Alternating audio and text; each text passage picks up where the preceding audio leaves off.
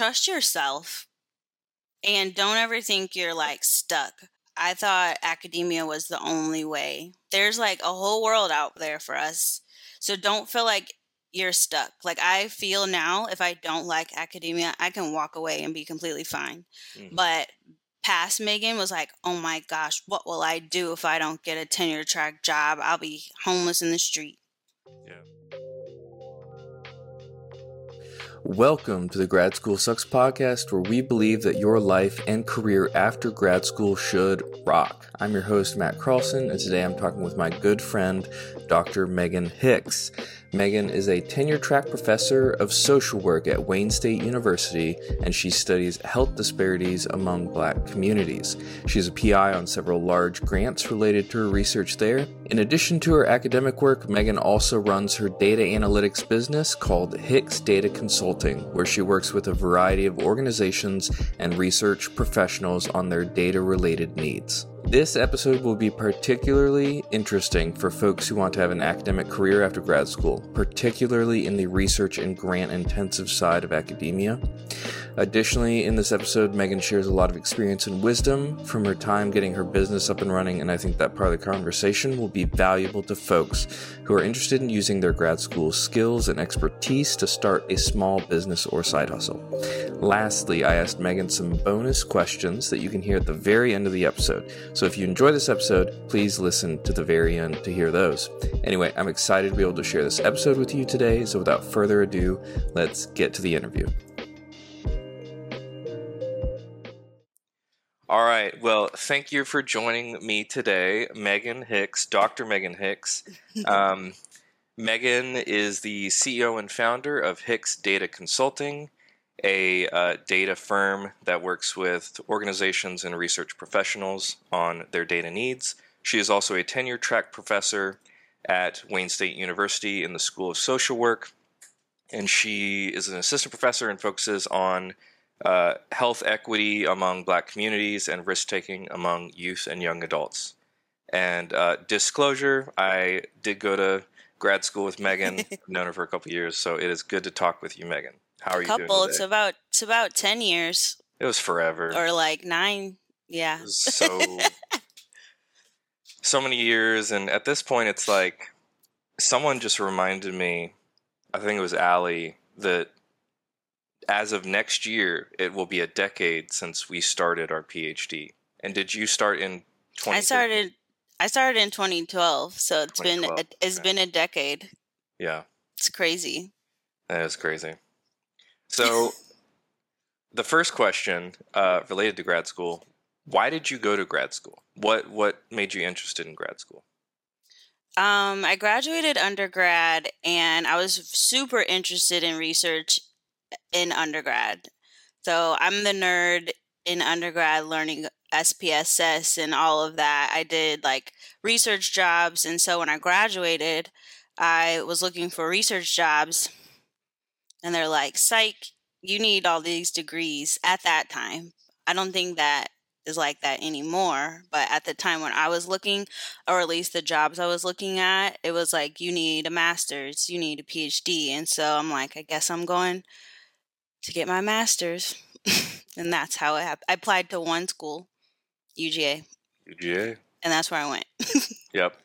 And and you did the uh, I don't know what it's called, but like the straight through track of doing your master's and PhD kind of bundled together. Is that right? Yeah. And I slid into that the same way. So same kind of story. I got my master's, was super passionate about research, went job searching, like during the first year, end of the first year of mattress masters, and everything I wanted, they're like, you got to have your PhD.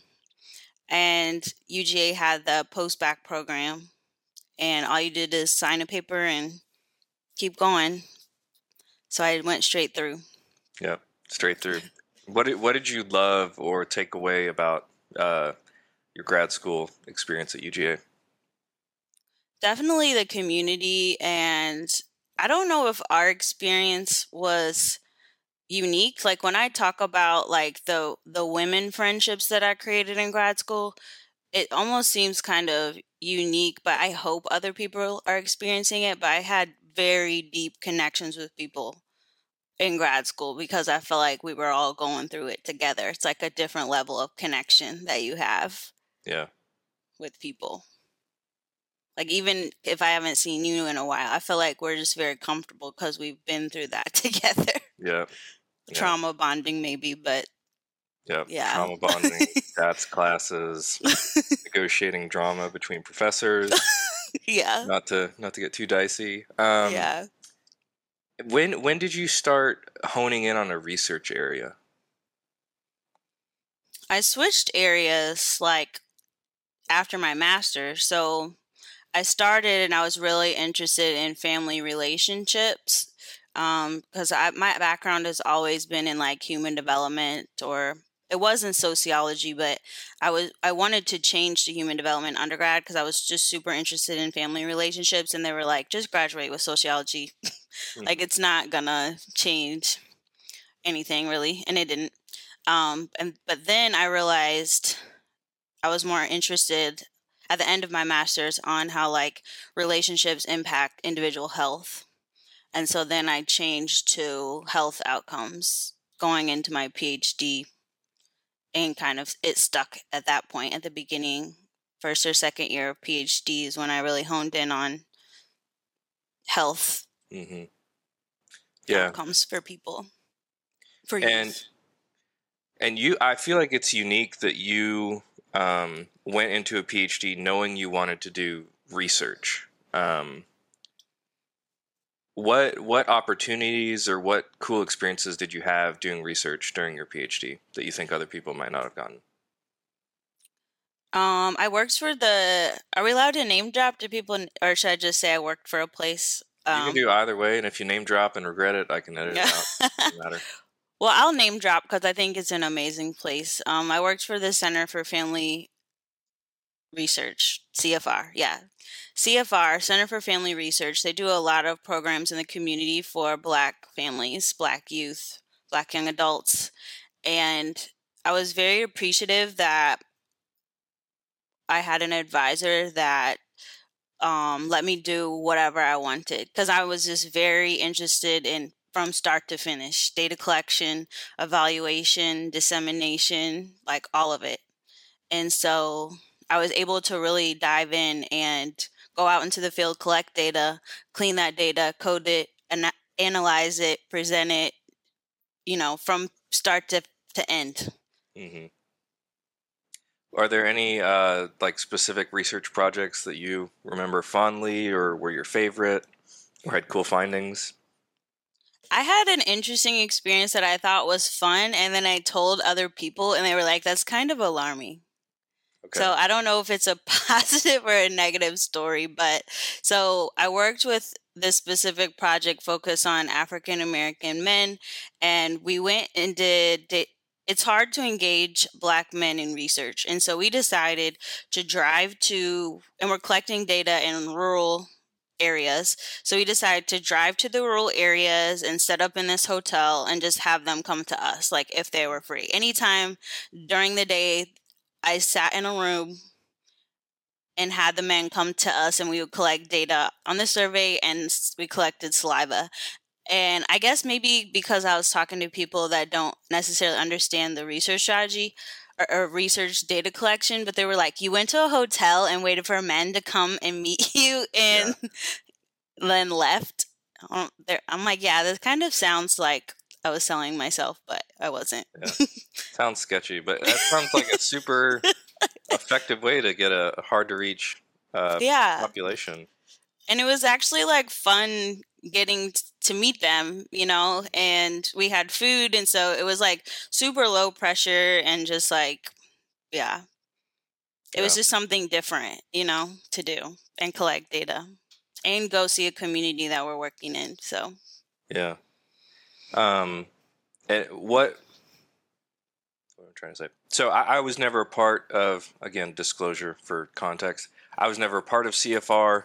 I did work on some projects that kind of like orbited uh, or were affiliated with CFR. Um, and I, it always struck me as interesting that it was it focused on rural uh, people of color, specifically like black families, black young men Um, what other, I guess, obstacles did you all see in reaching a rural population as opposed to like a more urban population where I think most of the research Mhm. focuses? I think internet was a big one. So we had to, like, not everyone had internet at home. So we had to figure out a way for them to fill out the survey without internet or on their phone or going to meet them at McDonald's or the library, you know, public places with internet. So internet was definitely one. Um, finding the sample too. So they had a very specific way in collecting the data that wasn't regular snowball sampling. It was a different type of sampling, but you just, you know, the the population was very different and kind of hard to find. So um, they had also like community liaisons, I believe, there to also help, like reaching out to the community to in the schools to um, run the programs and get people get families involved. Yeah, very cool. And what did you end up doing your dissertation on? Um, um, you know, we have to recite the title so many times. I think it was um, risk and protective factors influencing sexual risk behavior among Black young men. Yeah. So I focused on a big portion of my work focused on protective factors to have a, a more positive outlook on risk and how being involved with um, you know, positive people, having f- positive friends, mentors, positive things in your life can protect against, you know, those risk behaviors. Very cool. And did you? I assume you ended up publishing some part or all of your dissertation. Do you remember where mm-hmm. it where it ended up finding a publication home? I can probably look it up really Oh. Uh, I don't know. I th- I don't know. I know you published in a lot of places. Yeah. I think it Yeah, I don't know if it was one publication, so it might have been a one or two. I wrote a traditional dissertation, so it was one analysis, but it was a giant analysis. So I I may have broken it up or I I know I published one for sure, but I don't remember where That's interesting. I remember your mentor um, telling telling uh, it was maybe in a class he was just kind of like riffing how he would often do and uh, he was talking about um, i don't know how he how there was only one analysis for the long form dissertation and so if it required reanalyzing you only had to reanalyze one analysis and he was going on about you know how it was actually more practical than doing the hmm three embedded but Yeah, funny guy he was. But that doesn't mean that I only did one. So people often think, oh, you did traditional, you only had to write one. He was also about like producing results. So it's like you walk, I, I published at the same time as writing my dissertation. yeah like, you know, like in parallel. You don't have to submit like three for your dissertation. I think he would rather submit one and then have two published already. So there there were still like more. absolutely But yeah, which I think is smart. But And I've pulled up you, your CV. We've got Archives of Sexual Behavior, Journal of Ethnicity and Substance Use, American Journal of Men's Health, Journal of Sex Research, Archives of Sexual Behavior. Is there any journal that you are particularly in love with or liked publishing in? not yet. I don't know. I haven't. you know, it's never like a. I haven't had a pleasant experience each time, so I don't know. Yeah. I don't Always think that is a. Yeah, I don't think that's ever like an exciting experience. I mean, your first one is definitely exciting, and it's exciting when it's published. I don't think the process is exciting. So For sure. And so you, it looks like, graduated in 2017, um, and then went on to the postdoctoral to faculty transition fellowship at Wayne State University. hmm Um, can you tell me a little bit about that fellowship and, and what it's like? Yeah. So it was a postdoc. Um, I have a lot of critiques of it. Um, so I could share that as well because they really sold us a dream. So what the program was supposed to do was it was a three year postdoc and we would receive this NIH training and and during the first year, and then we would have to write a grant in the second and third year, um, and then it would set us up to transition into full time faculty. And they kind of made it sound like we would just transition and be welcomed. Um, but the reality was, yes, we did the NIH training, but it was kind of a mess. And then there wasn't any real guidance afterwards. And then we just had to apply like everybody. There wasn't any like special treatment or anything to help us transition into faculty. I had to do everything on my own. So that's my big critique of these programs that are geared towards students of color, postdocs of color, is that they don't always deliver. Um, and I've been working with people to help improve those experiences so it doesn't happen to other people. But um, I did transition, but I don't want it to go, you know, all the credit to go to that program because Yeah. I did everything myself. For sure. and it looks like you were pretty active in the in the the grant space at that time. hmm Um, Which I give credit, I give that credit to our training at UGA, you know? Yeah. Like our mentors and the environment we were around was federal grant heavy. Um, so I think, and my undergrad experience, I've been on an R1 grant ever since freshman year of college. So it was just like the environment I was in was set up for that.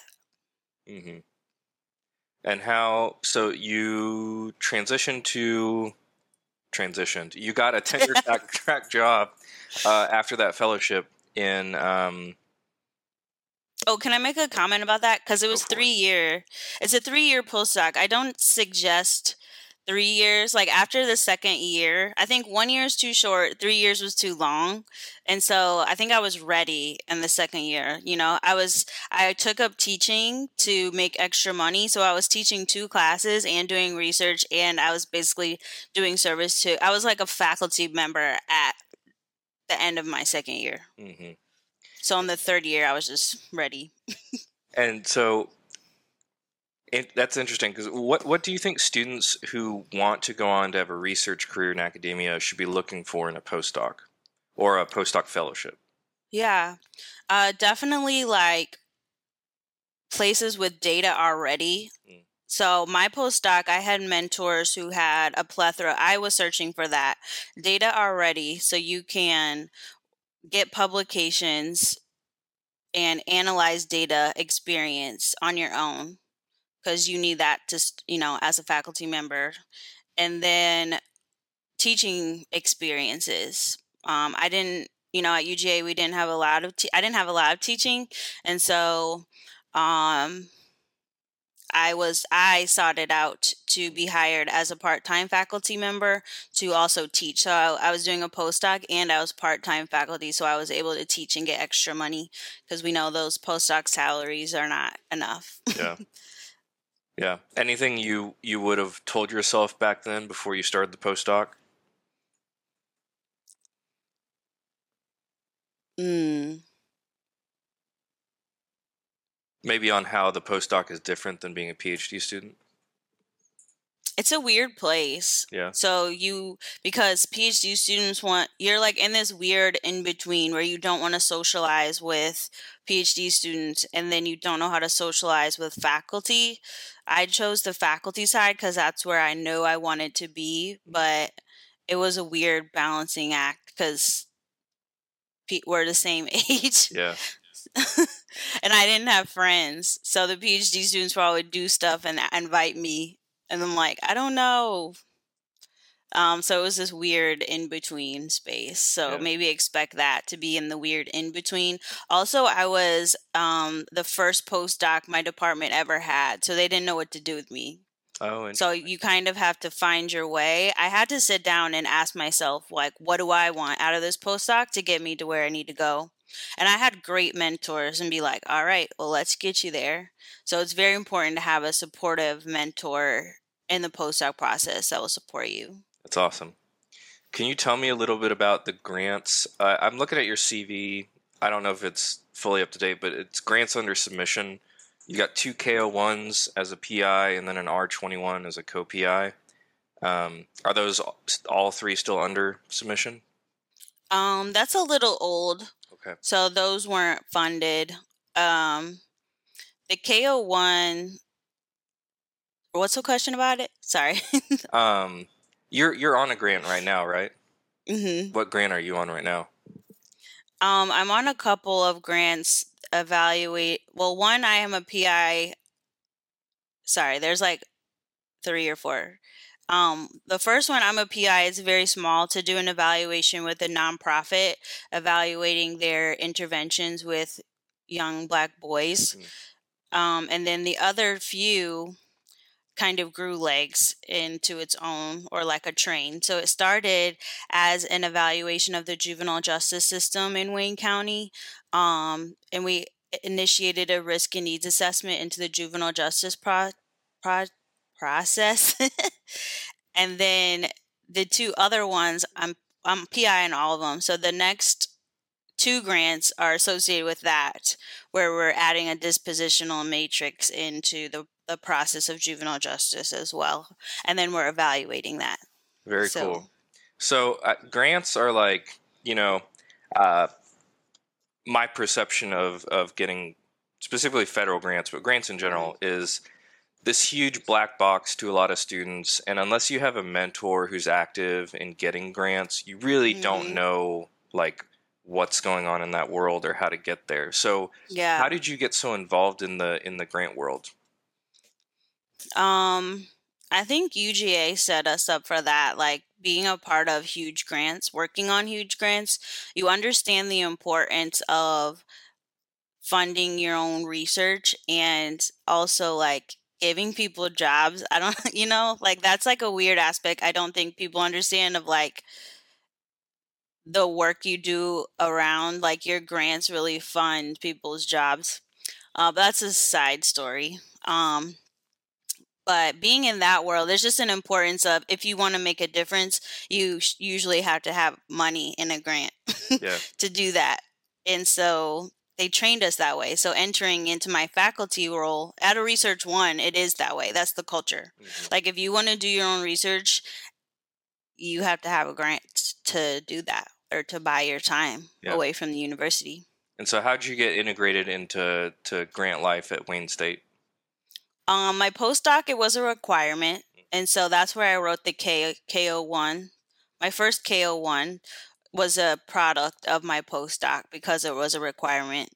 Um, and then after the KO one, the feedback I received on my KO one was like, "We believe your research project would prosper, but there wasn't enough training in the in the grant." And I was like, you know what? I feel like I don't need more training in this certain aspect. And so I'm just going to move forward and resubmit it without it being a K01. So then I resubmitted it without the training piece into a different mechanism.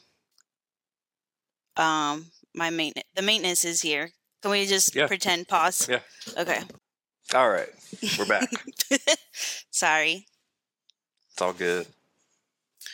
Do you want me to continue talking? Like Yep, how just to get for it. into the grant world? Yeah. Um so yeah, my postdoc required us to write a grant and then I resubmitted it as a different grant mechanism. And then by that time, um faculty, you know, as soon as you start your your tenure track appointment, it's it's really important to gain, you know, collaborations with people. And I kind of um, had this reputation of like, ooh, she writes grants, ooh, she submitted to NIH. And so people are like, do you want to do this? Do you want to do that? Do you want to do this? And so um, it just snowballed from there. And then there's always these little tiny calls that once you are good at writing grants, they're super. e- I don't want to say super easy, but easier. And so the first grant I got funded right away. It was a foundation grant and it was small and I just felt like it was easy to write and I wrote it and got funded for that. And then the second the evaluation grants came from um, the community connections i had and um, the dean of my department actually you know she knew my reputation and was like i think you really need to do this and that was that Yeah, that's awesome.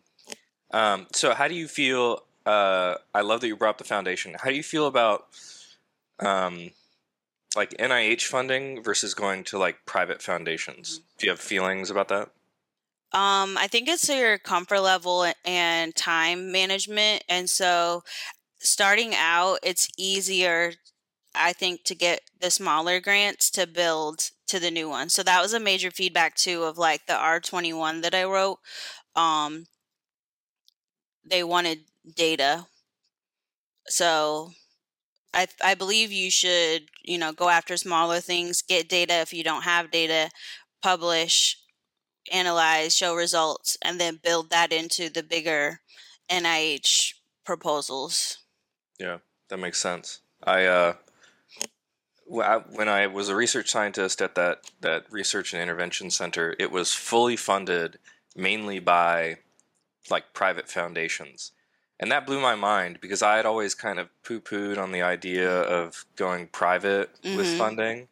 Um, but I saw how successful they were at it. Yeah. And, uh, it's like once you do well in that space and you can maintain those connections, you can have a long, you know, track mm-hmm. record with with funders, and they'll just keep if they like your product, they'll just keep giving you money.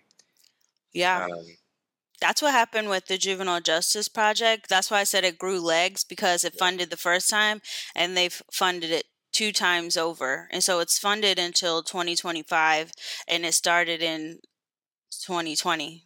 Yeah. So that's awesome. So for folks who uh, want to get into the grant space and maybe like don't know how or they don't have like a connection at the moment, what like i don't know two three five things do you recommend they they start doing yeah. today to prepare them well nih has a lot of i don't know if that money's involved or maybe because i'm at a university they always come and give presentations about grant writing or um, you know full and associate professors who are in that nih space they're always presenting about how to write a grant how to how you know specifics like there is a professor in nursing um, who is doing like a whole series right now, like each session, like how to how to write specific aims, how to write your research strategy, how to do letter of intent. Like it's very specific, and so they're just free things to attend for that. Um, and you they love to talk about it. So I I met that person already because he shared a call and was like, "Does anybody you know?" want to be on this call and they do like university wide calls too if they're interdisciplinary grants and then everyone's always just been welcoming and talking to talk about the process but even if you don't feel comfortable i've noticed there were people on those large calls that were like just wanted to get the experience too so don't feel like if you're at a university right now and you see like a call for like a big grant don't feel like intimidated just be like, "Can I hop on there? I have some experience in this," and they're like, they get excited about having you know young people on it. Yeah, that's awesome. Um, so I, I feel like that kind of brings us to today. So you are tenure track assistant professor at Wayne State University. You've got grants going on. You've got publications going on. You've got teaching going on. What is the uh, tenure track faculty life like? Well, okay, I can only speak to, well, I guess it's kind of relevant. I started my very first semester tenure track in the pandemic. Like, I literally got in the classroom for like, like a month or so, like, or January. So I didn't teach the first semester, so fall. And then winter, we shut down in what, February, March? And so I only got a little bit of that part. So it's been interesting being a faculty member in the pandemic, but it's been overwhelming um, yeah. because of that and balancing the balancing act of service, teaching, and research um, is very time consuming. So it's very like you have to be really on your time management if you want to have a life. Yeah. Also, I started in the midst of like civil unrest with, you know, George Floyd and um everybody, you know, just there was just so much protests and mo- mo- the majority of the protesting was around our campus and around my apartment. And really? so okay. And participating in those, it was just a lot and the university wanted to respond and so i was a part of those efforts and so that was like the service component mm-hmm. um but it's just a big giant balancing act yeah what a unique time to be there mm-hmm. um so for folks who who are thinking about university life what what do you recommend it, to me, it seems like you have a, a great balance of things. You know, we were able to meet and have this call. You know, I know you you have good family relationships and some friends that you maintain. Mm-hmm. You're also, you know, kicking ass at, mm-hmm. at all the things having to do with being a professor. So what what do you think helps you like maintain that balance and and survive in in what I see as like a super tough uh, you know place to be in? Yeah definitely having those supports and like really finding people that are really great people, you know? Like the first grant that I got, I think I'm really good at like finding good people, you know, like I'm an empath and I can read people really well. And so I made my first work bestie and we submitted that foundation grant. And so we just have like a really good relationship and we push each other to get grants and um and then around teaching too. So like there I get there's other people that teach the same sections as me and so I always talk with them and we like brainstorm the classes together. So it's never like doing anything completely on my own. I think that is a big thing in in this profession is that it's very isolating and you could probably do everything on your own. I just really choose not to because I know that I can't do that. Like I would be yeah. miserable. Yeah, that makes sense. And so uh, we haven't even brought it up yet, but in the midst of all of this professional uh, development and career you've got going on, you also, excuse me, you also have a business that you run, Hicks Data Consulting. Yeah. So when did when did you start up Hicks Data Consulting? Um, well, I started doing the work that I did that informed my business like after graduation. So uh, when I graduated in 2017, I didn't have a job lined up because that's how academic jobs work and I was jobless for like 6 months and and then I got the job the postdoc at Wayne State.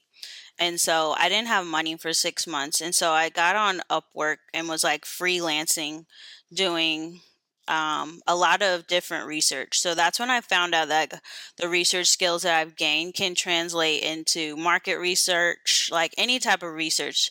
Actually, translated it the most into market research because I think having a degree in human development really makes us good at like predicting human behavior and like setting up, you know, that type of market research. And then in 2019. So I was just freelancing and things were growing and growing. And then in 2019, I was still a postdoc, needed more money, and I was doing really good at the market research and um, you know, analyzing data on Upwork for dissertations and faculty members. And so I'm like, I think this could be a business and I'm tired of paying Upwork. Upwork takes a large percentage of your money. And so I'm like, I'll just start my own business. And then it boomed after that. That's awesome. And what kind of clients did you work with at the beginning and what kind of clients do you work with today? Yeah, so at the beginning it was a lot of um partnering with universities um, and students to do dissertations or any research projects that they have. Like a lot of places had like on staff statisticians, but those were like, those people were really busy. Um, and so word of mouth spread because I had one client reach out and she was like, Yes, we have an on staff statistician, but they're so busy and I have deadlines. And so my advisor said, like, I could work with you. Is that okay? And I said, Yes. And then she gave my name to 17 members of her cohort. Wow. and I analyzed everyone's data after that. Um, because it was really simple stuff. T tests, pre post things correlations. Um, and so that was mainly like what I was doing at the beginning students and then also market research. So there are companies on Upwork that big companies like eBay and Airbnb and you know different companies. Um, one big one that I'm not allowed to talk about, but it's a big one um, that can find you on Upwork, and um, and so I kept those relationships too when I started my business, and still did like the market research side as well. So I was doing mainly market research, and then students at the beginning. That's awesome. And, and then I moved away from students because I now that I've moved into my faculty position in 2020, time is gold, you know? And so I'm like, I need to be able to work less and still maintain, you know, an income. And so I realized working with nonprofits and, and businesses, I can raise my rate and work less. And so I shifted to nonprofits and different businesses, still doing market research, but also doing a lot of um, program evaluation and and any data need from start to end. I always say that data collection, evaluation, implementation, work with nonprofits. And so that's what I focus on now. That's awesome. And I, I feel like you're unique in that um, you've you've got both the the methods, like you've done and been a part of projects that started at data collection or even started at like grant proposal stage. Mm-hmm. Did data collection, did all the cleaning and did the statistical analysis. And I feel like typically people have either one or the other yeah. Um, skill set. Do you have a current uh, like client or past client organization um, that was like a really great experience or a really cool project that you remember? Yeah, well, I have three big ones now that are that I put my energy into, um, and also just a caveat. And so, if your work is very close to the work you do as a faculty member, and if you ever need to represent yourself, like in the faculty member role with these companies, I I don't. Some universities require you to report your hours. Wayne State, it's like kind of a lot. It's like ten hours a week that you can consult in your roles. And I don't do that much with these places, but you have to report it to the university as well. So I can still maintain my business and also do consulting. So that's how I do that. Um, but if it's not related to Wayne State and it's outside of work hours, you don't have to report it. Um, so that's just a side note. Um, but my favorite um, is an organization in Detroit called Detroit uh, Phoenix Center. They work with youth in the community and they provide like so many different resources. I also volunteer on their um, scholarship committee. I chair the scholarship committee that they have, and they provide scholarships to students to go to college. Um, but I work with them on a lot of different projects. So, data collection, evaluation, building a curriculum. So, they have a new fellowship program, and I'm helping them build up this curriculum because that's like my content you know professor type of expertise is youth programming and so i'm helping them do cool. a lot of different things that's awesome i'm just like on a constant you know retainer basically with them Hey, having those relationships for a long period of time, I feel like is uh, is the way to go. Mm-hmm. Um, do uh, do you foresee doing any work with them in the future, um, like in like enhanced ways, or like incorporating them into grants or something, or, yeah. Or is it different than that? Yeah. We always talk about it because you know since our content areas are very similar there's always calls. We tried to write a grant before, but it was just too busy. And there's always a grant. That's another thing. If you're pushing yourself and you can't submit it, and I just, I refuse to break myself down, there will be another call. there's always calls for grants that exist. So even if you have, it's even better if you have one ready to go. So, yeah. Um, we're just waiting for the right time. Yeah. But they're completely open. That's awesome. So I feel like now that we have a great picture of like where your career is and your your data consulting thing, how many hours a week do you spend working? Can we get into like the pragmatics of of how it all happens? Um, yeah. I don't even know. I don't Yeah. track it. You know, there's a joke that that faculty member, you know, it's like I didn't want to work a 9 to 5, so I chose academia to work 24/7. I feel like that's kind of true, but I I've never tracked it because my job is so flexible. Like I feel like you choose that flexibility for your life. Like yesterday, I worked from like 12 to 8 or 12 to 9 p.m. because I had stuff to do in the morning. And then sometimes I work on Sundays um just cuz grad school programmed me that way. You know, like we always worked on Sundays and I'm trying to get out of that. Um but probably I definitely work I try to work close to 40 for academia, but it, it never will reach that. I would probably say, I don't know. Yeah. Over 40. Yeah. And then how much do you think you work on the consulting gig each week? At the very beginning, it was a lot. Like I was dedicating probably 20 hours a week. Like, like the whole like work nine to five, work five to nine on your own thing. So I, I, I adopted that method to get my business up and running. Um, but now I would say probably like eight hours or seven hours a week Mhm. um, with the consulting. Yeah and then what, going back to the uh, professor life, what, what proportion do you spend on teaching versus research? Um, there's percentages. I need to look them up. I think it's like, you know, like 40, 30, 20 or whatever, Mm. where I think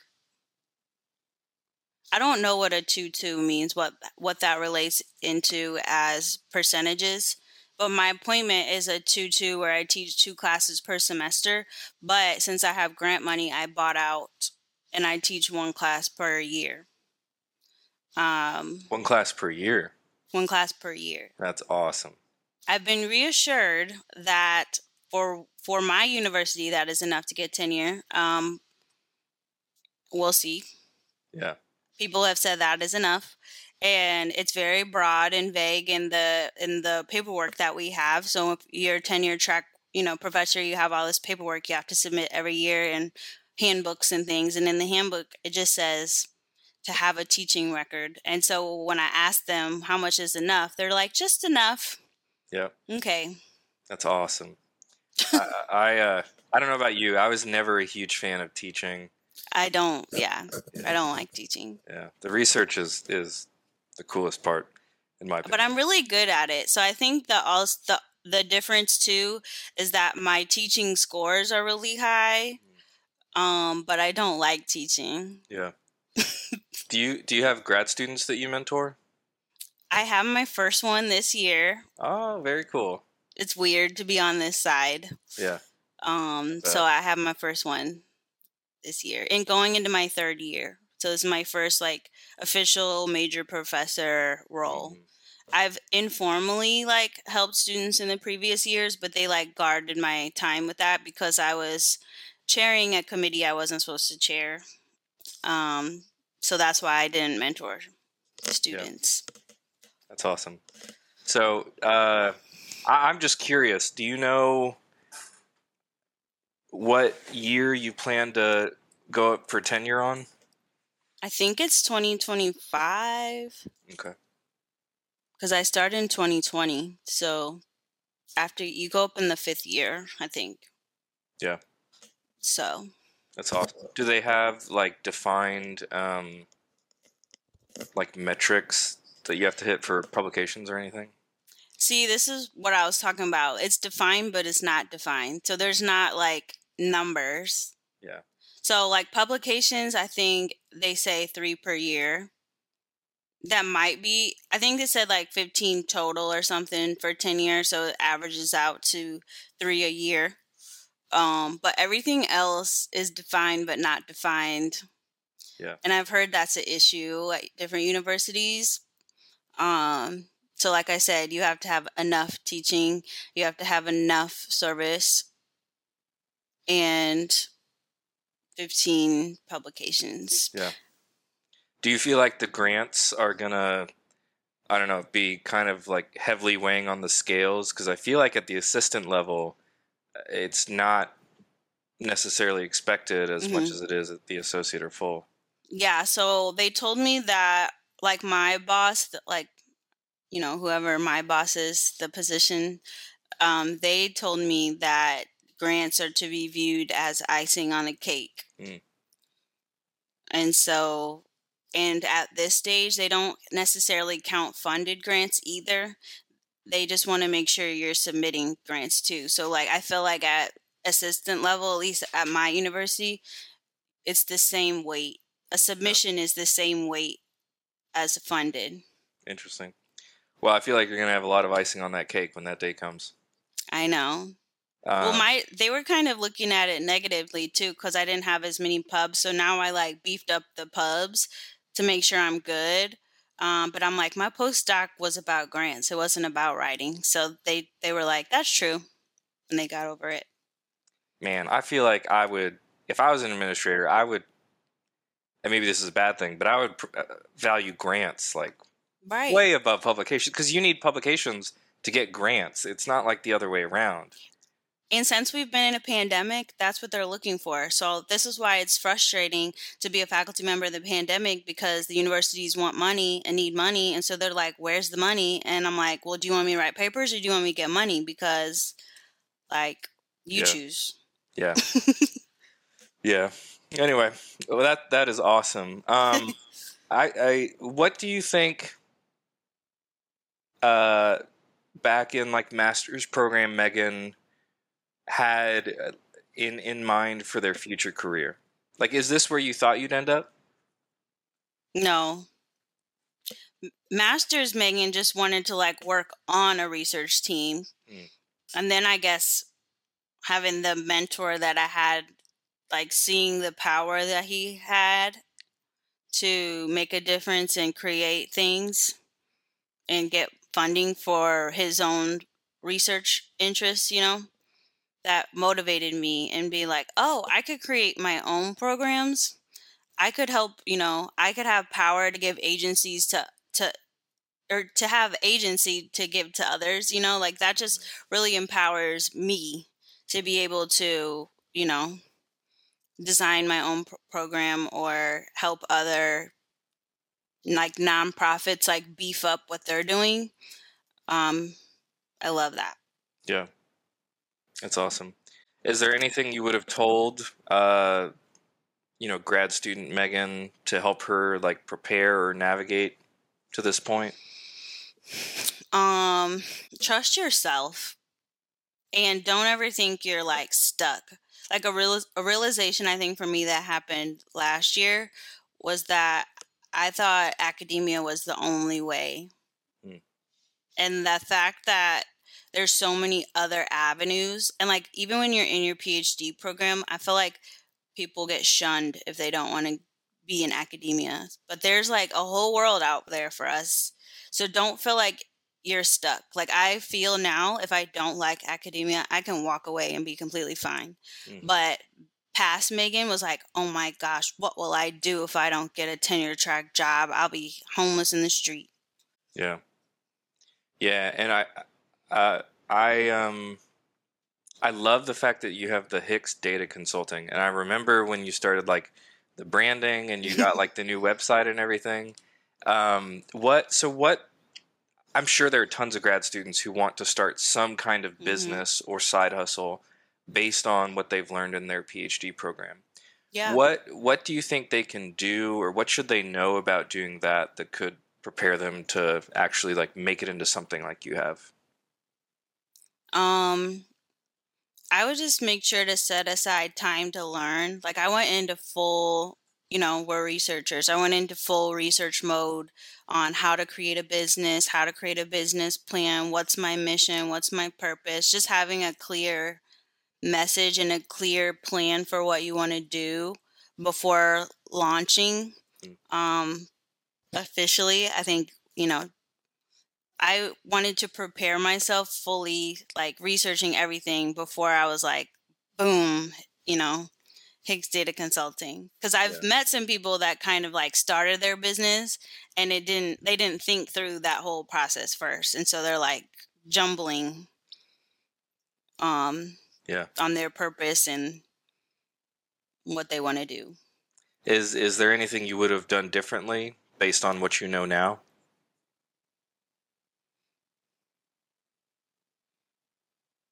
Um, I branded myself when I first started because I had so many student clients. I like branded myself for students, and then I had to rebrand kind of.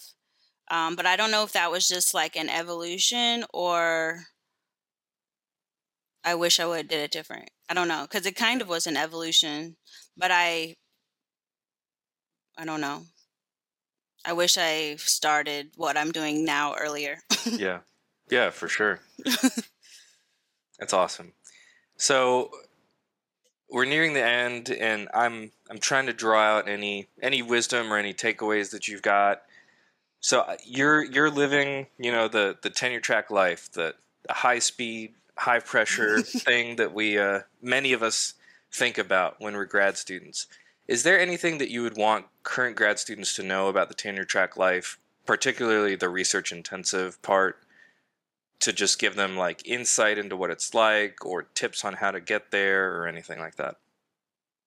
I think just talk to people about it. I I was so scared and I thought the information would just be on the internet for some reason and it's not. mm-hmm.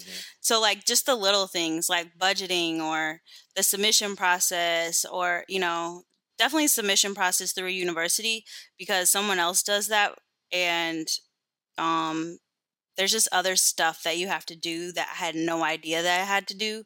And so just talk to everyone you can, like where you are, about the research process, the grant submission process, everything. I don't know. you know, everything. I don't know, like how to say that better, but yeah. you basically learn by other people doing it because no one is teaching us everything.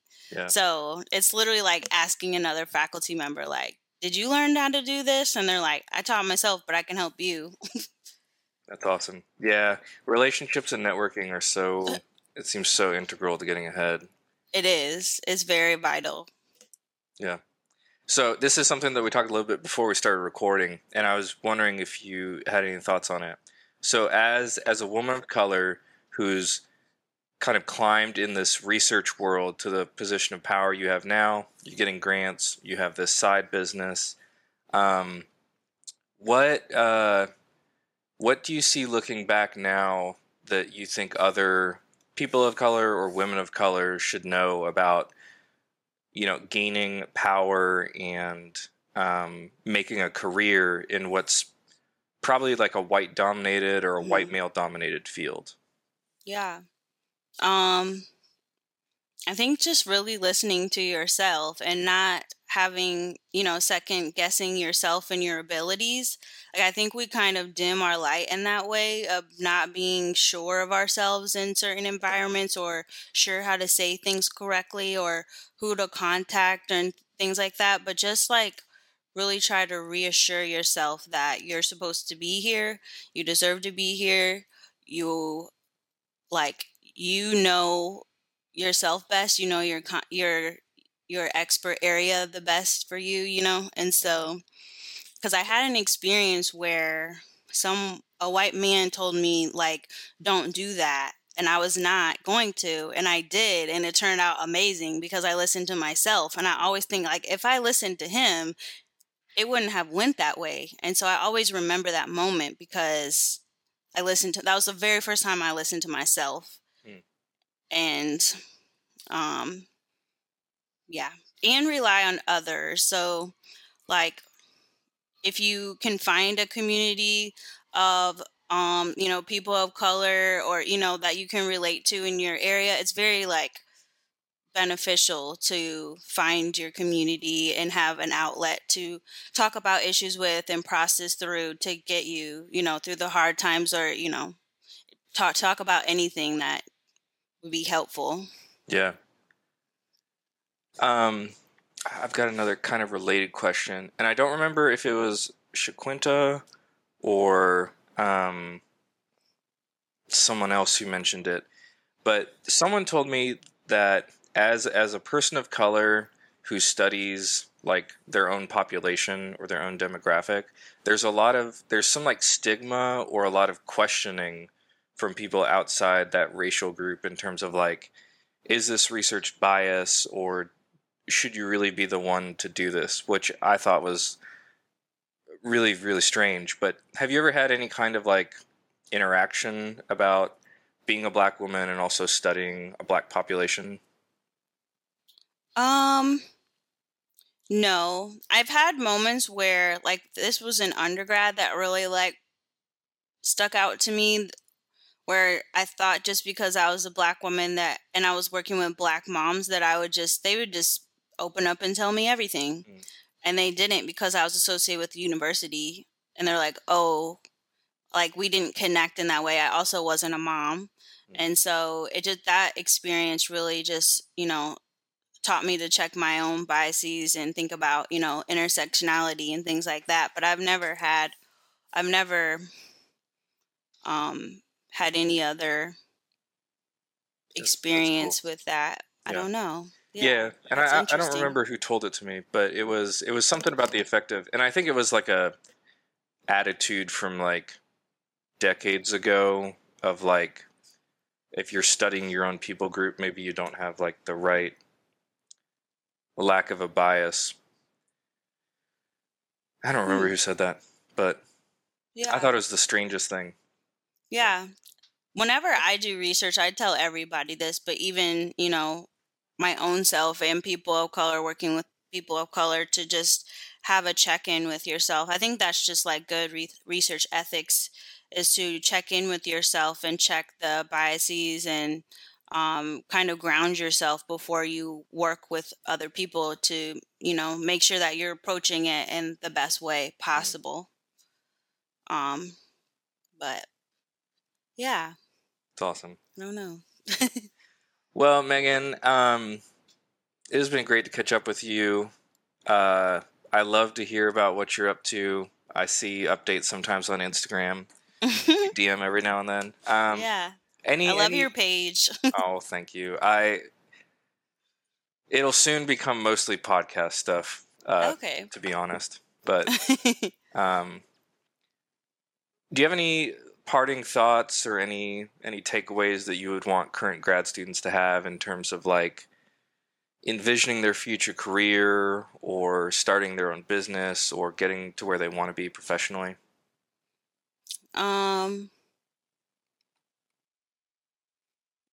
just tap into your networks, learn as much as you can, keep your options open and be open to the world. Like don't feel like, you know, you're stuck and don't feel like you're not a prize, especially people of color in these different areas. Like, um, I feel like I'm a prize, and people, you know, like I, if I leave, I feel like I'm a prize because if I leave, it's like detrimental yeah. to the process, and so you just remember that. Have people remember that too. I don't know. awesome. I uh, before we go, I had a funny story that I wanted to to throw out Uh-oh. there. Okay. Uh, I, I don't know if you'll remember this, but I think we were in stats. Uh, maybe it was stats one or stats two. I don't remember exactly, but and I think it was early in the semester when the class had started, and someone pointed out that I had a white hair patch, like I think it's right here. I don't know if it'll show up on camera. Just like a very small patch of white hair, and they were asking me, like, how I got it, which is like the weirdest question. right. And I responded and I said, uh, it turned white after I came down from Mount Sinai. And you were the only one that laughed. Which, you know, to folks who are not didn't grow up in church, that's a reference to Moses, and he came down with the Ten Commandments, and hair was all white or something. It was the corniest, corniest ass joke. I love jokes like that. My humor is like that. Yeah. As soon as I heard you laughing, I was like, "We we are gonna be friends." I feel like that happened multiple times. Like you would make comments or in presentations, and like I would be smiling because I think you're trying to be humorous, right. and like no one is getting it, and I'm like, "Yo, he is not being serious right now." Yeah. yeah. Sometimes the subtle humor escapes too many people, especially academics. My favorite memories from stats, just to add some, like I remember I forget one class with Wix and no one knew what was going on. And he's just like, all right, moving on. And everyone's just like looking at themselves like, all right, Yeah. guess, okay. Yeah, I remember he'd be at the board with uh, the beat of knots, Right. And like all of his other catchphrases, and we'd I'd be looking around to see who was actually like tracking and who who else was like I don't know what's going on. And he turned around, he's like, good, good. And he Right. like just keep going. And we're just like, okay, Yeah, we'll figure it out. it was so funny. yeah, I I honestly thought that maybe stats would not be my strong suit in that class because I could I could never write an equ- I can't I don't even know what like a regression equation looks like now. could never tell you. And he was doing like all the complicated stuff. yeah. It clicked. I tell people like it clicked the next class. Like the first class always clicked in the second class. And so Oh, that makes sense. like backwards. So it's weird how my brain worked in that way. But it took time, I guess. I don't know. Very fun. But yeah. All right, so if uh, if uh, listeners want to connect with you in some way, whether it's about your work at Wayne State Mhm. or your consulting business, how would you recommend they get in contact with you? Um, well, I have a very, you know, hicksdataconsulting.com. There's like a contact there, like a contact sheet. And then the email is just info at hicksdataconsulting.com. Um, Hicks Data Consulting is also on Instagram. And um, if you want my Wayne State stuff, you can Google, you know, Wayne State School of Social Work, Megan Hicks, um, or my email. It's like a generic, like, email, but gm5019 at wayne.edu. but I was looking at that on your TV and I was like, Oh. damn, is that her real email? yes, I tried to order a textbook recently and they're like, you're a robot. And I'm like, no, I'm not. Give me my book. That's so funny. All right, Megan. Well, I, I love chatting with you. I'm glad we've stayed in contact. And uh, yeah. thank you for coming on the show today. Thanks for having me. I would love to have you back in the future. All Yeah. right. Well, I'll talk to you next time. Okay. Bye. Folks, thank you for listening to the Grad School Sucks podcast, where we believe that your life and career after grad school should rock. I loved getting to catch up with Megan and hearing about how her career in academia is going, as well as learning a little bit more about her data business. I hope you gleaned a lot of wisdom and inspiration from her story today. If you enjoyed today's episode, please like and subscribe, leave a comment, and write a review. If you know someone who could benefit from listening to this podcast, consider sending them today's episode and let them know why they should check it out. And hey, if you're just hearing this episode and not seeing it, I recommend you check us out on YouTube, where we post video versions of all of our podcast. As always, I'm your host, Matt Carlson, and I look forward to bringing you another great episode next week. Stay classy, grad students. Megan, what is your spirit animal? Probably like a sloth or something. Sloth, Or what sleeps a lot? Whatever sleeps a lot. whatever sleeps a lot. A bear in hibernation. I feel that. Bear in winter. um, okay. What is your superpower? Um, I like to think of it as like relating to being relatable, I guess. People really like flock to me and connect with me really easily because I think I'm really relatable and people open up. Yeah, for sure. Uh, last one. If you could retire anywhere in the world, where would you retire? Probably somewhere I haven't found yet that's like extremely remote and like not even able to be found easily. I liked Belize. Uh, from somewhere I've visited already, it was Belize because it seemed that way, like less touched. Yeah. That's awesome. Very cool.